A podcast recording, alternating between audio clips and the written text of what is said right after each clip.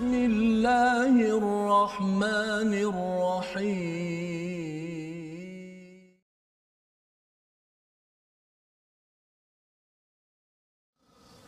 ولله ما في السماوات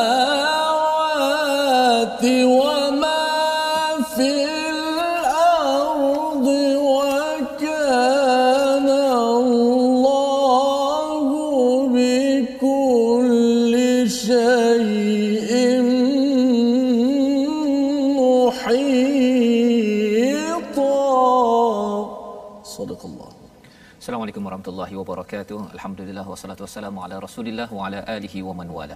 Syada la ilaha illallah syada Muhammadan abduhu wa rasuluhu. Allahumma salli ala sayidina Muhammad wa ala alihi wa sahbihi ajma'in. Amma ba'd. Apa khabar tuan-tuan dan puan yang dirahmati, yang dihormati sekalian? Kita bersyukur pada Allah Subhanahu wa taala pada hari ini kita meneruskan pengajian kita daripada halaman yang ke-98 daripada surah An-Nisa daripada juz yang kelima. Kita bersyukur amat-amat tinggi kepada Allah Subhanahu wa taala. Allah izinkan kita untuk meneruskan mendapat hidayah hadiah daripada Allah itulah yang kita mohon pada setiap hari daripada surah al-Fatihah dalam solat fardu kita paling kurang 17 kali se- sehari. Jadi atas itu kita ingin berkongsi perkara ini tuan-tuan puan adik-adik boleh share di Facebook untuk beritahu pada kawan dan mungkin selepas habis jam nanti di hujung rancangan nanti boleh dikongsikan lagi kerana kita ingin memastikan hidayah ini bukan sekadar hidayah untuk kita.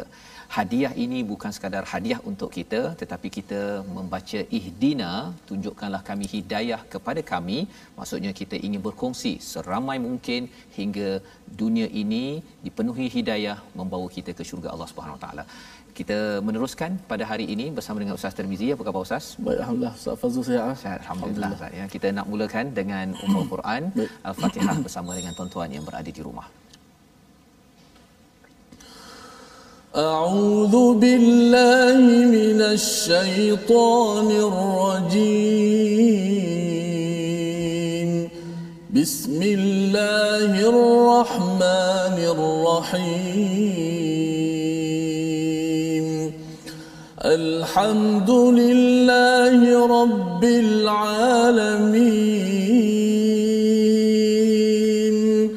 الرحمن الرحيم.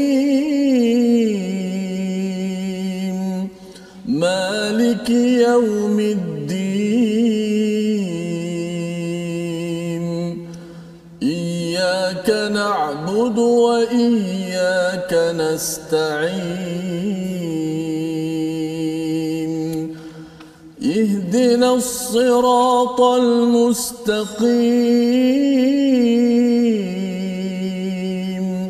صراط الذين أنعمت عليهم غير المغضوب عليهم ولا الضالين آمين Amin ya rabbal alamin. Alhamdulillah itulah bacaan Al-Fatihah sebentar tadi Ustaz ya. Uh, Kita membaca bersama untuk sama-sama kita ambil pelajaran dan kita ingatkan sebagaimana yang kita bincang awal tadi, ihdina tunjukkanlah kami jalan yang lurus. Itulah uh, doa kita pada setiap hari, doa yang kita ulang-ulangkan dan yang paling berharga dalam kehidupan kita yang perlu kita mohon betul-betul daripada Allah Subhanahu taala hidayah. Ya sebagai hadiah yang paling besar daripada Allah agar apa sahaja kelebihan yang kita ada pangkat harta keluarga uh, segala kelebihan yang kita ada itu sentiasa dipancar dengan cahaya hidayah sehingga kita boleh terus menuju jalan lurus menuju Allah Subhanahu Wa Taala. Pada hari ini kita akan meneruskan pada halaman 98. Mari kita sama-sama saksikan apakah sinopsis ringkasan bagi halaman ini. Bermula daripada ayat yang ke-122, Allah mengingatkan kepada kita tentang pahala agar kita beriman dan menguatkan amal soleh ya dan ganjaran yang Allah akan beritahu di dalam ayat 122. Ayat 123 hingga ayat 126 berhak mendapat syurga bukanlah hanya dengan angan-angan ya. Kalau kita nak dapat syurga, kita beragama Islam ataupun ada yang mendengar yang bukan beragama Islam, dia bukan hanya dengan angan-angan, hanya letak saja nama agama terus masuk syurga, tetapi ada panduan daripada ayat 123 hingga 126. Dan seterusnya pada ayat yang terakhir halaman 98 ini mengasuh dan merawat anak yatim dan juga fatwa tentang wanita akan kita bincangkan lebih mendalam sebagai kesimpulan akhir sebelum surah ini berakhir pada beberapa halaman lagi insya-Allah. Jadi mari sama-sama kita mulakan dahulu bacaan daripada ayat 122 hingga ayat 125 dipimpin oleh Ustaz Tirmizi Ali insya-Allah. Baik, terima kasih kepada Ustaz Fazrul, penonton-penonton, sahabat-sahabat Al-Quran yang sentiasa setia bersama dalam My Quran Time. Alhamdulillah kita pada hari ini sambungan muka surat 98.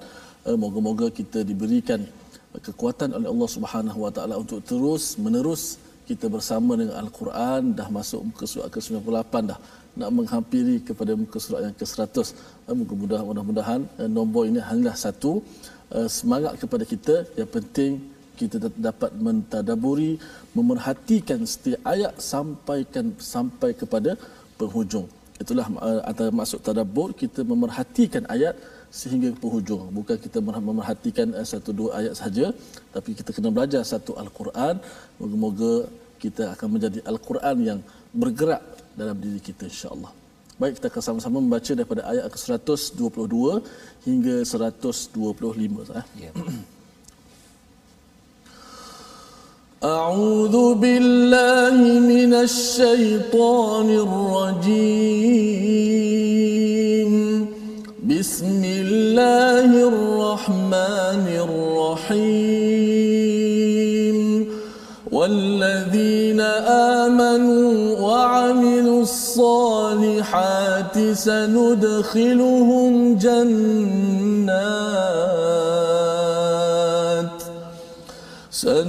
سندخلهم جنات تجري من تحتها الأنهار خالدين فيها أبدا.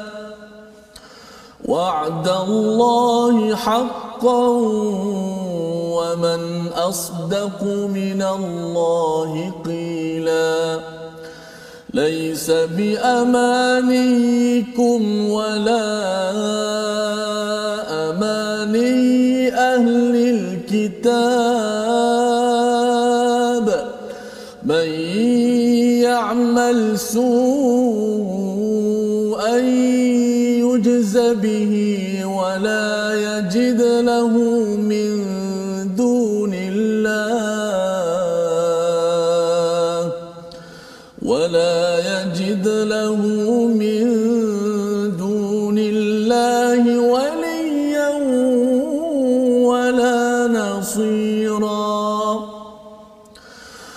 ومن يعمل من الصالحات من ذكر أو أنثى وهو مؤمن وهو مؤمن فأولئك يدخلون الجنة فأولئك الجنة ولا يظلمون نقيرا. ومن أحسن دينا ممن من أسلم وجهه لله وهو محسن وهو محسن واتبع ملة إبراهيم حنيفا واتخذ الله إبراهيم خليلاً. صدق الله العظيم. Surah Al-Azim begitulah bacaan daripada ayat 122 hingga ayat 125 untuk mengingatkan kepada kita jika semalam kita sudah diingatkan berkali-kali oleh Allah Subhanahu taala kita ada musuh yang bernama syaitan dan ada langkah-langkah yang dibuat oleh syaitan. Dia menghantar general yang pangkat besar kepada orang yang kuat imannya. Kalau yang iman tak berapa kuat mungkin dihantar. Tetapi masih lagi syaitan akan menggoda hatta kepada para nabi para rasul. Dan ada langkah-langkahnya. Salah satunya bila diberikan angan-angan kosong dan kemudian diseru untuk membuat perkara-perkara syirik kepada Allah Subhanahu Wa Taala. Itulah perjalanan itulah yang ingin dibuat oleh musuh Allah yang dilaknat dan pada hari ini Allah memberikan panduan kepada kita daripada ayat 122 dan orang yang beriman dan mengerjakan amal kebaikan. Walladzina amanu wa amilus solihat dua perkara iaitu beriman betul-betul percaya kepada Allah kepada rukun iman yang ada dan melakukan pembaikan demi pembaikan dalam kehidupan Allah kata sanudkhiluhum jannatin tajri min tahtihal anhar. Iaitu akan dimasukkan ke dalam syurga di bawahnya ada sungai khalidina fiha. Apakah perkara penting di sini. Allah memberi ganjaran kepada kita kekal fiha abada di syurga nanti. Kerana di dunia ini hakikatnya ustaz ya buat kebaikan kadang-kadang ada masa kita gembira buat kebaikan tapi ada masa dia tercabar hmm. ya ha, kadang-kadang kita nak baca Quran satu jam okey. Kemudian ada masa kita sibuk sangat dan perit untuk kita melawan diri untuk melakukan kebaikan amal soleh ya kita beriman kita tahu bahawa kita perlu baca al-Quran pada setiap hari kerana ini adalah ubat.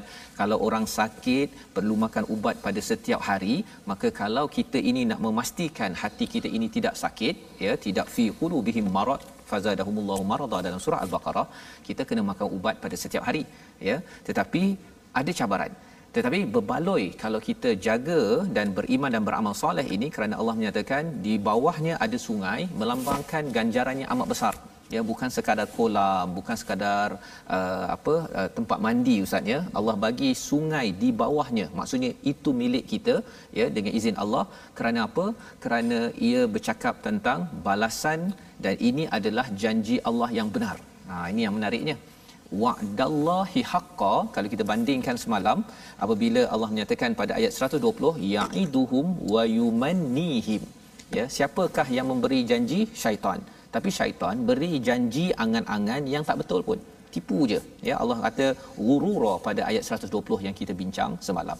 Jadi Allah menyatakan di sini wa'dallahi haqqa wa man asdaqu minallahi qila. Siapa lagi yang lebih benar daripada perkataan daripada Allah Subhanahu Taala? Ya pasal syaitan memang tak betul ya.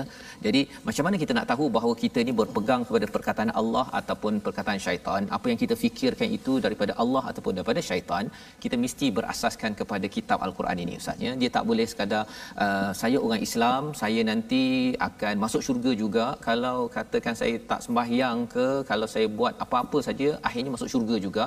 Perkara begitu sebenarnya ditegur pada ayat seterusnya ya apakah perkataannya? Laisa bi amaniikum ha wala amani ya. Iaitu apa? Pahala daripada Allah itu bukanlah angan-angan kosong dan bukan pula angan-angan ahli kitab ha, ahli kitab mengapa Allah cakap ahli kitab pasal satu bi amaniyukum itu peringatan kepada kepada kita tetapi ahli kitab juga Allah ingatkan pasal ada orang Yahudi kata bahawa asalkan dia Yahudi beragama Yahudi masuk syurga ya. Ataupun kalau dia beragama Nasrani beragama Kristian asalkan percaya pada Jesus Christ sebagai savior sebagai penyelamat masuk syurga. Tetapi sebenarnya Allah mengingatkan laisa bi amaniyukum angan-angan bukan sekadar angan-angan boleh kita diselamatkan oleh Allah taala ya. Allah kata may ya'mal su'a siapa yang beramal dengan kejahatan yujzabihi wala yajid lahu min dunillahi waliyan wala nasira. Siapa yang buat keburukan maka tidak ada pertolongan selain daripada Allah ya. Tidak ada pelindung selain daripada Allah wala nasira tidak ada pertolongan ataupun pelindung. Jadi nasira itu saatnya, nasir itu pertolongan yang besar. Kalau ada yang kata saya agama ada yang beragama Yahudi nanti dia kata uh, Nabi Musa nak tolong. Tak ada, Nabi Musa tak tolong. Nabi Musa boleh tolong waktu hidup sahaja dia ikut kepada panduan daripada Nabi Musa daripada Allah. Okey insya-Allah. Ataupun orang Nasrani kata nanti uh, Jesus Christ. Ha kan, Nabi Isa akan tolong saya wala nasira. Ataupun umat Islam pun sama diingatkan oleh Hamka ya di dalam uh, tafsir ini. Dia kata orang Islam kalau dia kata nanti nak minta syafaat daripada nabi tapi kalau dia sendiri buat su'a su maka sebenarnya wala wala nasira. Jadi ini adalah peringatan dan kejelasan untuk semua tuan-tuan yang berada di depan kaca TV yang sedang berada di Facebook. Kita buat baik sebenarnya adalah manfaatnya kepada diri kita. Dan kalau kita buat tak baik sebenarnya kesannya pada diri kita juga. Kita tidak boleh berangan-angan hanya kerana lahir sebagai Islam terus sahaja kita mendapat syurga di bawahnya ada sungai dan kekal dalamnya. Tidak Allah ingatkan perkara ini juga dalam surah al-baqarah. Ya Allah pernah ingatkan dalam ayat 111 hingga 113 yang kita telah belajar sebelum ini. Allah ulang beberapa kali ini kerana nak memastikan umat Islam jangan ulang balik apa yang berlaku kepada orang Yahudi pada Nasrani. Mereka dapat kitab tetapi mereka tak baca dan mereka pun tak tahu apa yang mereka kena buat tetapi mengharapkan Allah selamatkan di dalam kehidupan ini. Ini ini nak memastikan ustaz ya kita tak bersifat asabiah ya ataupun kata uh, kita rasa masuk Islam terus jadi lebih baik daripada orang lain tanpa kita buat apa yang patut dibuat. Ha, memang Islam ini betul. Allah redha. Allah redha dengan uh, agama ini. Inilah agama yang betul tapi ia perlu diimani dan ia perlu diamalkan. Jadi seterusnya pada ayat 124 itu menarik ya Allah memberi penekanan lagi. Ha, muka surat ini Allah beri setengah muka surat ni memang penekanan demi penekanan ustaz ya. Betul. Kalau ustaz boleh ulang balik ayat 124 ya di hujung itu ada perkataan naqira. Ya. Dalam Quran ni naqi, naq, naqira itu berulang empat kali saja. Dua surah Mudathir, dua surah An-Nisa. An Ha, jadi kita baca dahulu ayat 124 untuk kita memahami ulang kaji balik nakira tuan-tuan yang berada dekat Facebook mungkin boleh tulis apa maksud nakira yang telah kita belajar sebelum ini pada ayat uh, 53 daripada surah An-Nisa. Hmm. Kalau tahu uh, type kan tapi kita nak baca bersama bersama Ustaz Tirmizi. Silakan Ustaz. Baik, eh, selamat menonton terima kasih Ustaz Fazrul. Kita nak baca ayat ke-124 kemudahan angan-angan kita ke syurga bagus tapi mestilah disusudi tadi eh, cita-cita syurga. Uh, bukan angan kosong cita-cita kita biar selari dengan membuahkan dengan amalan-amalan soleh. Baik kita nak baca ayat 124 bagaimanakah penegasan seterusnya daripada Allah Subhanahu wa taala? A'udzu billahi minasyaitonir rajim bismillahirrahmanirrahim. Wa man ya'mal minas salihati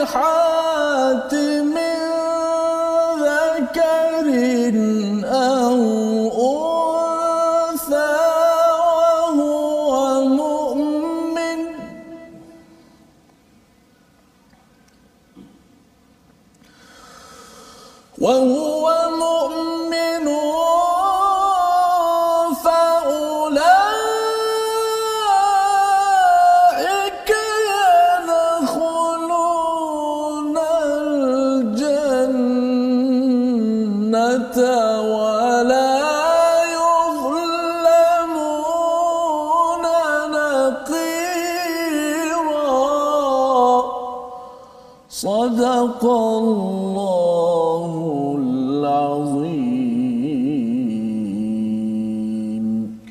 barang siapa melakukan amal kebaikan baik lelaki maupun perempuan sedangkan dia beriman maka mereka itu akan masuk ke dalam syurga dan mereka tidak dizalimi sedikit pun. Jadi ayat ini mungkin tuan-tuan selalu jumpa di dalam al-Quran tapi mari kita beri perhatian kerana bila Allah ulang bukan sama sebenar mesej yang sedang disampaikan ya walaupun nampak seperti sama tetapi ia berbeza.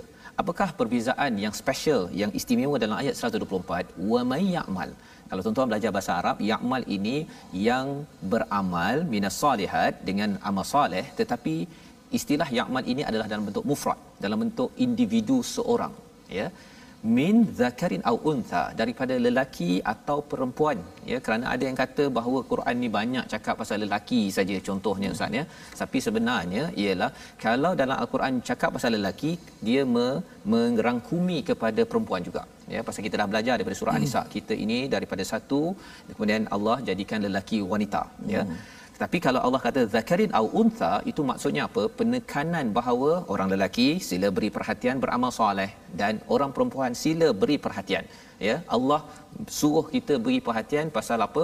Pasal lelaki cara lelaki perempuan cara perempuan fungsi masing-masing. Tetapi peluang ke syurga sama. Sama ha, sama. Kesudahannya semua syurga. Semua ke syurga. Tak ada pula cakap pasal lelaki ni boleh jadi imam yang perempuan jadi makmum imam dapat pahala lebih. Tak kan? Ia memanglah imam boleh dapat pahala orang kat belakang. Tetapi ibu yang menyusun anak untuk solat contohnya hmm. dan menggerakkan suaminya untuk untuk pergi ke masjid dapat pahala juga. Seperti mana juga si suami pergi ke masjid kerana kerana si isteri yang menyusun dan juga me, memastikan kebaikan amal soleh itu dilaksanakan. Jadi adil bagi Allah peluang ikut pada fungsi masing-masing. Tetapi lebih daripada itu Allah cakap apa? Wa huwa mukmin ha syaratnya apa? Mestilah buat amal soleh itu adalah seiman bukan buat amal soleh ya Allah tekankan wa huwa mukmin ini kerana kita dah bincang sebelum ini tentang lawan mukmin ini adalah hmm. yang tidak uh, beriman yang kufur yang syirik kepada Allah. Ada orang buat baik Ustaz.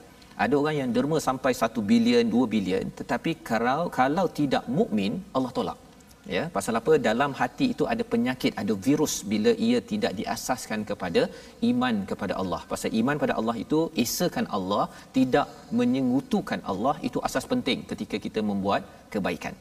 Dan lebih daripada itu Allah kata faulaika yadkhulunal jannah. Ha, ini ada istilahnya iltifat perubahan yang Allah gunakan.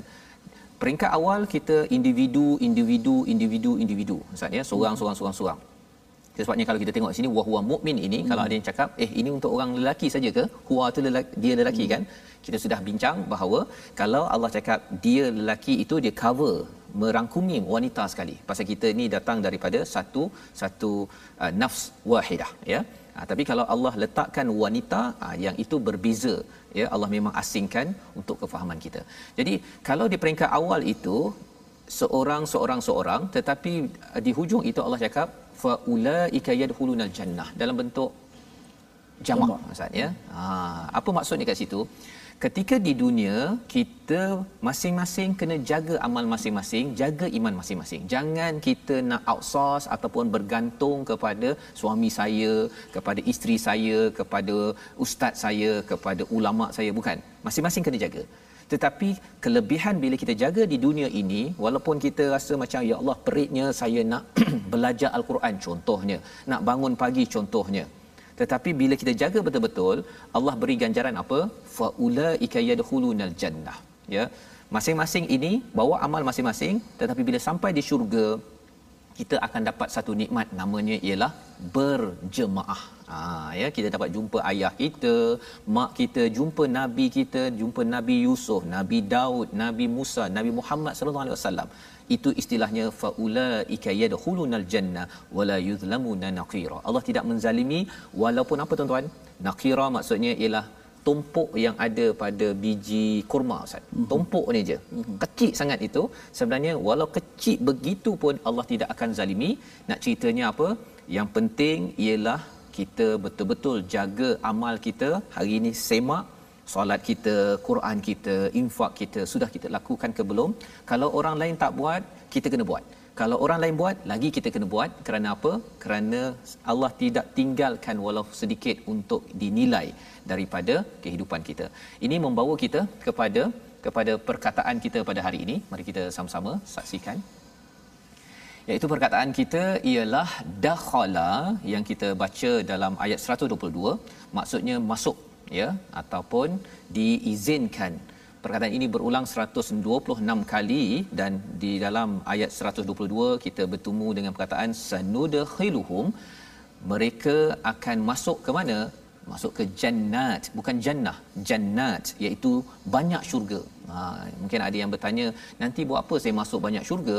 Sebenarnya syurga dapat lagi syurga dapat lagi syurga. Kalau di, di di dunia ini kita nak kalau ada rumah rumah rumah rumah walaupun kita duduk hanya satu rumah kita nak pergi ke sana pergi ke sini inilah kurniaan Allah. Allah memahami psikologi kita agar kita dapat buat yang terbaik. Kerana walaupun tak dapat segala-galanya di sini tapi kita akan dapat syurga dan syurga dan syurga di mana tuan-tuan? Di akhirat nanti kerana kita kenal musuh kita dan kita fokus kepada Allah Subhanahu Wa Taala. Dan lebih daripada itu pada ayat 125 kita nak belajar juga tapi sebelum kita teruskan kita berehat sebentar My Quran Time baca faham amal insya-Allah.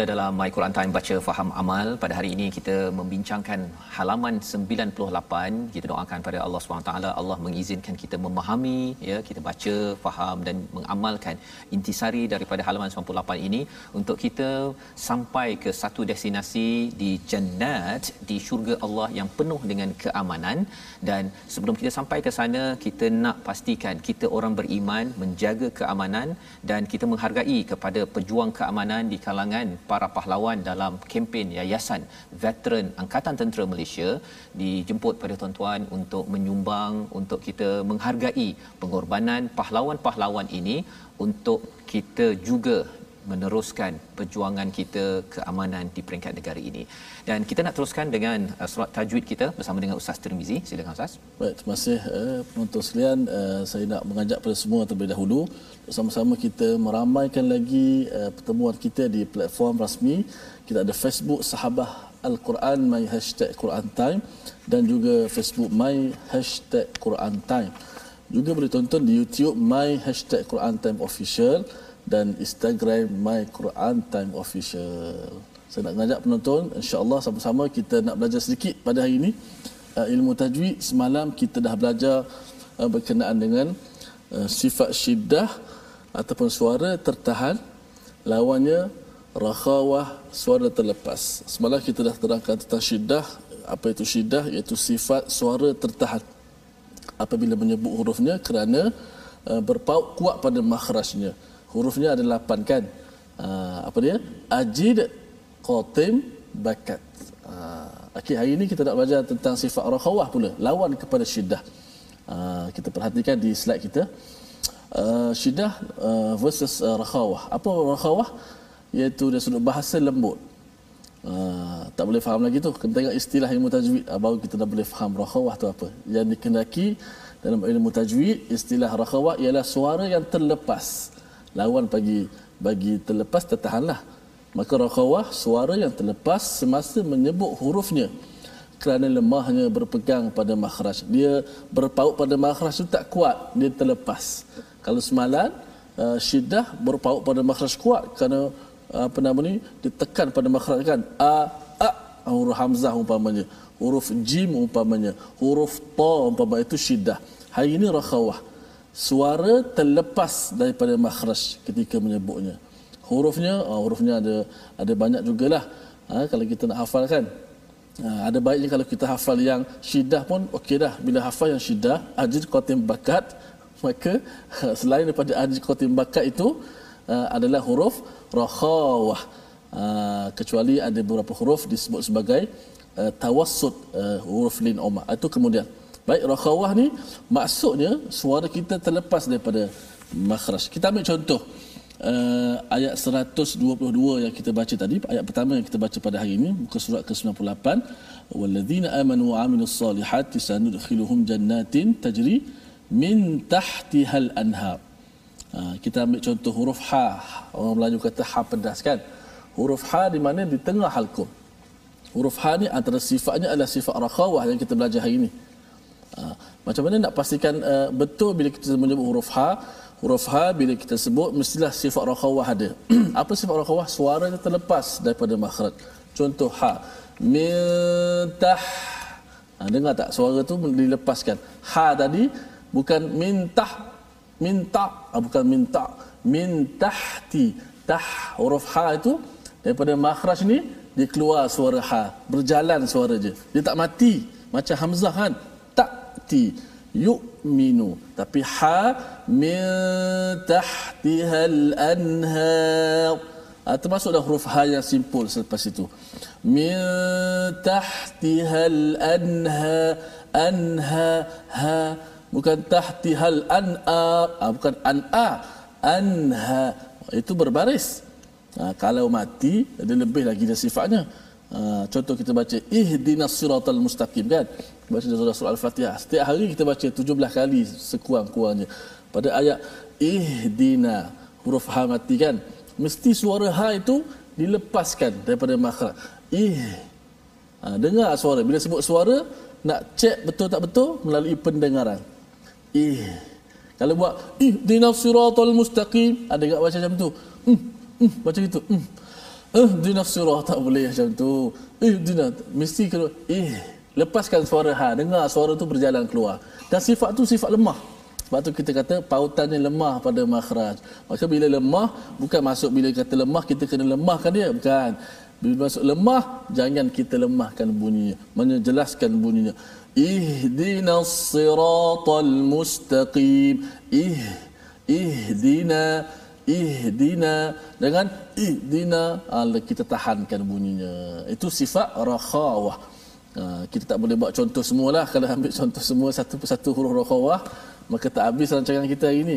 Kita nak misi utama kita uh, ialah nak tadabbur. Tapi kita selitkan sedikit. Insyaallah mungkin pada pada apa nama ni rancangan-rancangan lain kita boleh apa nama ni telitikan lagi hukum tajwid insyaallah. Ustaz Baik, alhamdulillah terima kasih ucapkan pada Ustaz Tirmizi hmm. membincangkan semalam syiddah hari hmm. ini rakhawah rakhawah hmm. ya maksudnya lepas ustaz ya yeah. lepas huruf ha tadi yang hmm. saya dapat ya ha dipanjang banyak sikit huruf-hurufnya ha, ya jadi lepas sikit huruf ha, masyaallah jadi ini uh, satu lagi bila ustaz uh, cerita tadi tu saya hmm. teringat ada seorang yang uh, dia uh, belajar bahagian apa uh, bahasa pertuturan untuk anak-anak okay. kan rupanya uh, kalau kadang-kadang anak-anak ni dia nak cakap ha ke ha ke susah kan bila hmm, ustaz baca betul. Fatihah dia macam tersekat-sekat dia tu hmm. ini uh, adalah satu uh, perkara yang disemak sebenarnya maksudnya hmm. anak-anak kita ketika dia lahir kemudian dah setahun dua tahun uh, penggunaan uh, apa uh, cara dia menyebut perkataan itu diperhati oleh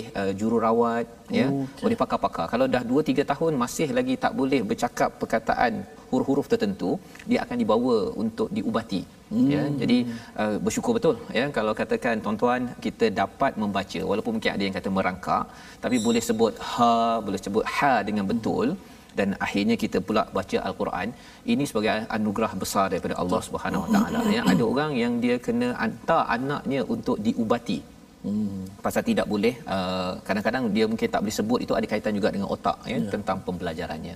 Jadi kita ingin teruskan pelajaran kita pada hari ini daripada halaman 98.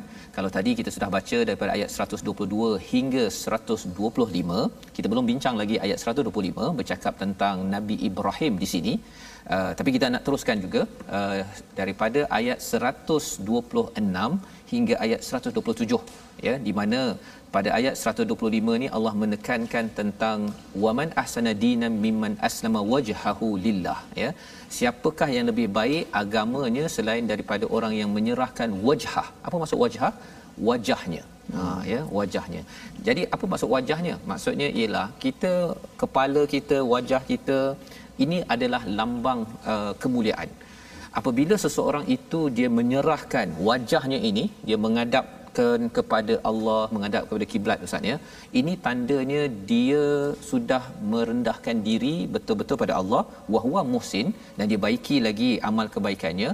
Uh, itu sebenarnya dia menjejak kepada Nabi Ibrahim Hanifa secara fokus Allah beritahu begini mengapa kerana bila Nabi Ibrahim mendekati pada Allah Allah kata wattakhadallahu Ibrahim khalila Allah pula yang ambil Nabi Ibrahim sebagai sebagai kekasih Maksudnya apa? Maksudnya kalau kita berusaha beriman, beramal soleh, kita nak dekat diri pada Allah, nanti Allah akan dekatkan kepada kita. Ya, bukan sekadar kita sahaja, Allah hmm. akan lebih cepat lagi. Syaratnya apa? Kita mesti cuba untuk muhsin, buat yang terbaik dan tuan-tuan buat yang terbaik dengan baca Quran, baca belajar tajwid ustaz ya. Ada orang kata belajar tajwid tu hukum-hukum tu buat apa nak belajar kan? Sebenarnya pasal kita nak jadi muhsin. Nak baca yang terbaik dan moga-moga Allah mendekati kita Allah mudahkan urusan tuan-tuan yang berada di rumah kerana kerana kita buat yang terbaik pada kalam Allah ketika kita mem- membacanya. Jadi ini ayat 125 kita nak teruskan pada ayat 126 bersama dengan Ustaz Terima Baik, kita tanpa melengahkan masa kita masuk ayat ke 126 dan 127. Untuk sama-sama kita mendengar kembali kupasan kemanakah tadabbur seterusnya untuk kita ambil pengajaran dalam kehidupan kita sama-sama kita menjadi orang yang dekat di sisi Allah Subhanahu Wa Taala. Bukanlah orang yang dekat tu kita hanya sebut oh dia tak apalah dia memang dekat dengan Allah. Ha, tapi persoalannya Ustaz usaha atau tidak usaha. kita. Dia berusaha untuk mendekatkan diri pada Allah maka dia dekat pada Allah Ha, persoalannya kita semua untuk saya semua adakah kita berusaha untuk itu? Nanahdiyannahum subulana. Orang yang berusaha untuk sampai kepada kami, kami beri jalan. Ha, lanahdiyana wa ma- apa ayat tu Ustaz lupa dah Ustaz wallazina jahadu walladzina Ya. jahadu surah jahadu al-ankabut itu penting Ustaz ya أعوذ بالله من الشيطان الرجيم بسم الله الرحمن الرحيم. ولله ما في السماوات وما في الأرض. وكان الله بكل شيء محيطا. ويستفتونك في النساء.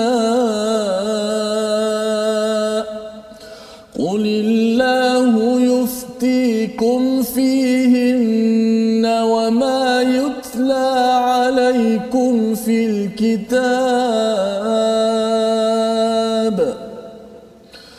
وما يتلى عليكم في الكتاب في يتامى النساء اللاتي كتب لهن وترغبون أن تنكحوهن والمستضعفين من الولدان والمستضعفين من الولدان وأن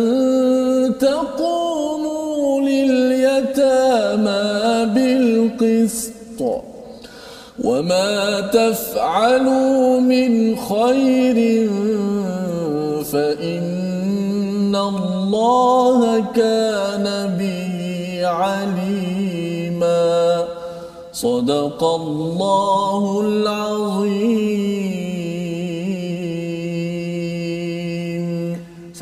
Al-Azim begitulah bacaan daripada ayat 126 dan ayat 127 ya. Selepas kita melihat uh, tentang Hanif di dalam ayat yang ke-125 iaitu lurus ya.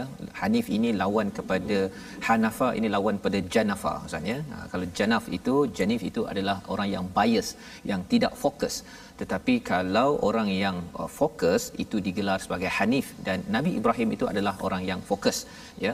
Jadi dalam kehidupan kita ya mari kita sama-sama saksikan situasi kita yang kedua daripada halaman 98 ini iaitu kita bercakap tentang uh, seorang yang sentiasa ya uh, menjaga kepada anak Ha, siapa anak tu? Ha, anak itu adalah mewakili kepada anak yatim sebenarnya dan uh, ayat inilah yang kita akan sentuh pada ayat 127 sebentar lagi ya. Tapi sebelum kita pergi kepada ayat 127, apakah isi daripada ayat 126? Walillahi ma fis samawati wa ma fil ard. Milik Allah lah segala yang di langit dan di bumi. Wa kana Allahu bikulli syai'in muhita. Allah lah yang meliputi, yang tahu segala-galanya, yang Uh, menguasai segala-galanya. Allah sudah kepung uh, istilahnya ya. Maksudnya mengapa ayat ini penting untuk kita faham? Kerana bila dilihat kepada surah An-Nisa ini, cabaran di dalam rumah, cabaran di luar rumah itu kadang-kadang ada setengah kata bahawa siapakah yang akan menjaga wanita anak yatim ataupun orang-orang yang buat perangai di kalangan munafik orang yang hati berpenyakit ini tapi sebenarnya Allah kata Allah dah milik segala-galanya wa kana Allahu bikulli syai'in muhita iaitu apa? Allah lah yang meliputi yang mengepung segala-galanya. Jadi don't worry. Ha, jangan bimbang. Yang penting kita perlulah ya'mal minas salihat. Beramal baik dan juga kita beriman. Maka sebenarnya kita ini menyerah diri pada Allah kita ini menghadap pada Allah cemerlang wahwa musin. Kita ikut Nabi Ibrahim Nabi Ibrahim adalah contoh teladan di mana banyak cabaran ustaz ya. Dia kena apa dikutuk kemudian ayah halau. Ada yang kata sama ada ayah atau bapa saudaranya. Kemudian uh, jumpa pemimpin waktu itu kena pula baling dalam api. So. Ya.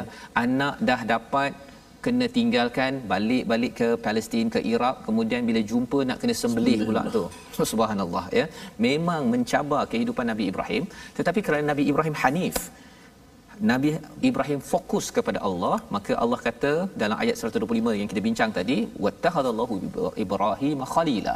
Allah jadikan Nabi Ibrahim ini sebagai kesayangannya ya. Kita macam mana? Kalau kita nak disayangi Allah juga kita kena melihat contoh tadi bahawa ada cabaran tapi kita yakin bahawa don't worry. Ha ya kalau kita rasa macam harta kita kurang ustaz kan kita banding dengan orang lain kita rasa macam jealous ke apa ke. Tapi bila kita rasa iri kita kena ingat bahawa Allah yang bagi pada dia Allah boleh bagi pada saya kalau itu yang kita perlukan. Ya kalau orang lain dapat lebih Allah boleh bagi kita lebih. Jadi bila kita tahu bahawa Allah dah kepung kepada semua orang jadi untuk kita Allah dah kepung dengan kebaikan ya orang lain pun Allah kepung dengan kebaikan kecuali siapa yang tidak mahu kebaikan sahaja yang tidak selamat. Jadi ini adalah ayat 126 dan Allah membawa kepada kita ayat 127 review. Nah ya ini semak kepada apa yang berlaku sepanjang surah An-Nisa sebenarnya. Dalam tafsir Hamka ini saya bacakan sedikit. Kata Hamka membuat kesimpulan kepada surah An-Nisa ini awal daripada surah An-Nisa bercerita tentang kita ini dicipta daripada nafsu wahidah kemudian jadi lelaki perempuan. Kemudian bercerita tentang uh, perempuan ya tentang anak yatim. Kemudian bercakap tentang kahwin ustaz ya. 2 3 4 tapi kalau tak mampu adil satu. Ha ya. Ha, pasal ramai orang yang menggunakan ayat tersebut untuk uh, kata sebenarnya 2 3 4 lebih utama. Ha ya. Tetapi sebenarnya 2 3 4 itu untuk memperjuangkan anak yatim. Tetapi kalau katakan dengan pasal dalam perbincangan di dalam uh, ini ustaz ya dalam hmm. amazing ini uh, hadis Nabawi Urwah bin Az-Zubair bercerita bahawa dia pernah bertanya pada Aisyah tentang firman Allah surah An-Nisa ayat 3. Ha, yang 2 3 4 itulah ya.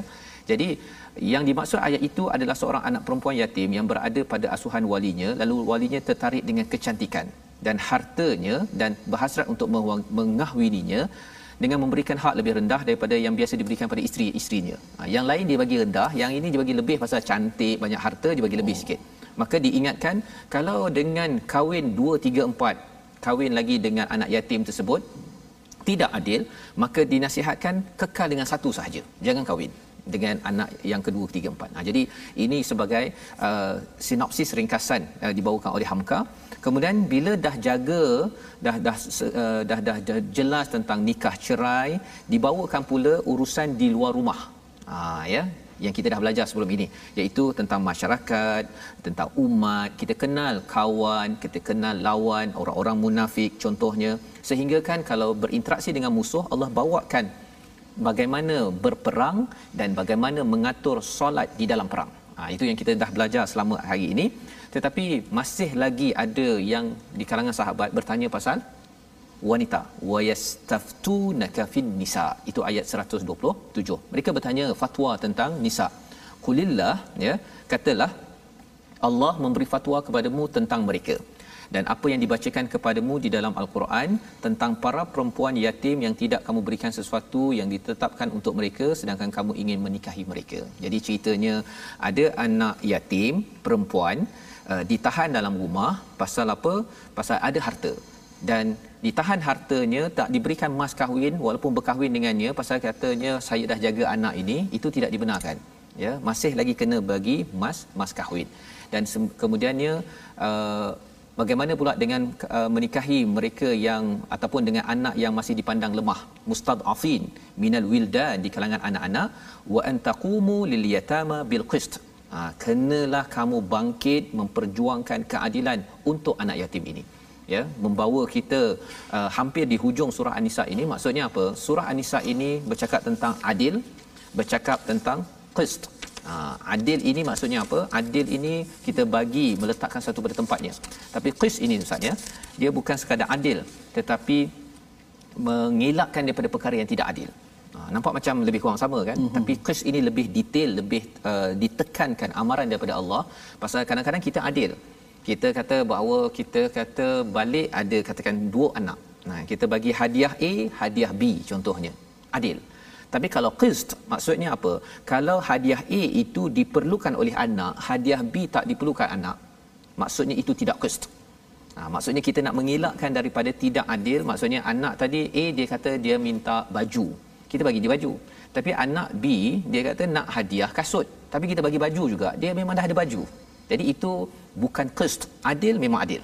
Ha, jadi bila bercakap tentang uh, 2 3 4 ya yang awal surah An-Nisa Allah menggunakan perkataan qist maksudnya bukan sekadar adil uh, asalkan ada hari untuk yang pertama 2 3 4 okey bukan sekadar itu tapi sampai tahap qist tetapi itu mencabarnya ustaz sebab bila bercakap tentang Kris ini Nabi pun cakap bahawa kecintaan beliau bukannya sama kan? Tak mudah untuk ini bercakap tentang yang 2 3 4 lah ya. Tapi kalau belum 2 3 4 ustaz ya yang itu kita ambil pelajaran jangan, lah. jangan cari pasal lah ustaz. Jangan cari pasal kalau, kalau tak ada apa-apa.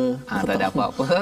Ha, kecuali betul-betul lah ya. Cakap ha, dalam, dalam TV pun tak berani dah.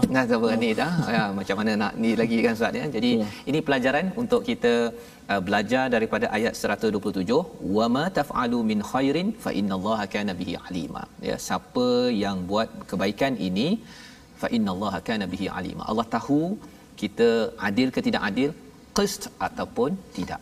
Ya dan inilah gambaran luas daripada halaman 98 mari kita saksikan karikatur kita secara keseluruhan.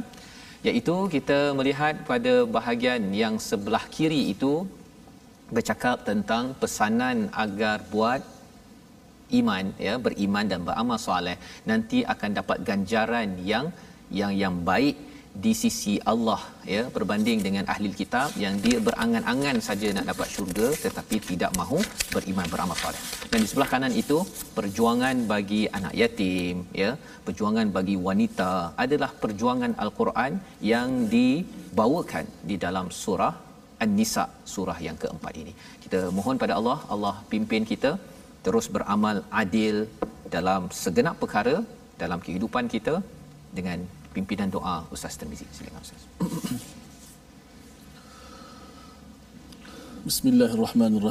Alhamdulillahirabbil alamin wassalatu wassalamu ala asyrafil anbiya'i wal mursalin wa ala alihi wa sahbihi ajma'in. Allahumma ihfaz alaina walidina wa dhurriyyatina wa azwajina wa arhamina. Ya Allah, peliharakanlah ke atas kami ibu bapa kami, isteri-isteri kami, anak-anak kami, zuriat keturunan kami, sahabat-sahabat Al-Quran kami dan seluruh muslimin dan muslimat. Ya Allah, peliharakanlah kami daripada wabak, bala dan bencana, Ya Allah. Allahumma hafaz biladana wa biladal muslimin. Ya Allah, peliharakanlah negara kami dan seluruhnya, Ya Allah. Ampunkanlah segala dosa-dosa kami, Ya Allah. Ya Allah, jauhkanlah kami daripada angan-angan yang membinasakan kami, Ya Allah. Berikanlah kekuatan kepada kami untuk kami terus mengakukan amal salih sehingga bertemu denganmu, Ya Allah.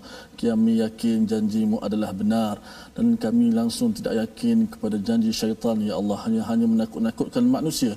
Perkataanmu adalah benar syurgamu adalah benar ya Allah. Dan neraka itu adalah benar. Dan nabi-nabi itu adalah benar ya Allah. Dan pertemuan denganmu adalah benar ya Allah. Ampunkanlah dosa-dosa kami ya Allah. Himpunkanlah kami di kalangan orang-orang yang saleh ya Allah.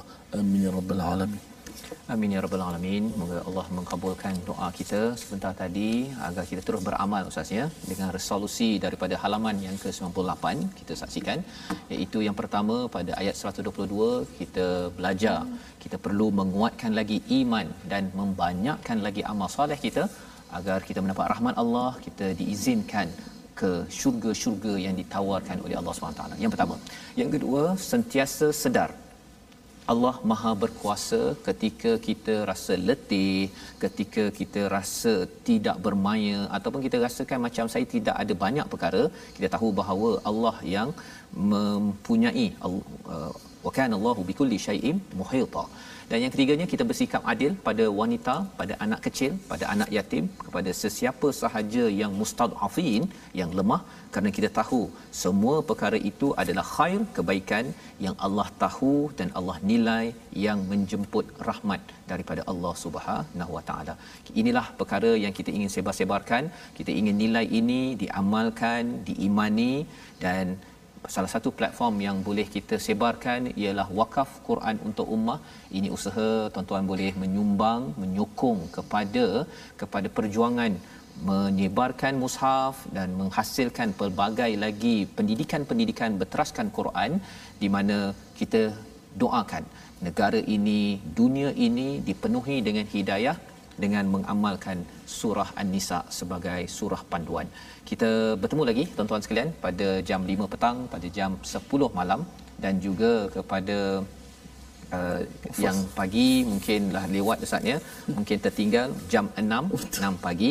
Jadi kita sama-sama mengucapkan ribuan terima kasih kepada tuan-tuan yang sudi dan terus istiqamah. Kita mengucapkan ribuan terima kasih kepada Mufas yang membawakan program ini agar kita adil di mana sahaja agar kita masuk syurga. Bertemu lagi my Quran time. Baca faham amal insyaallah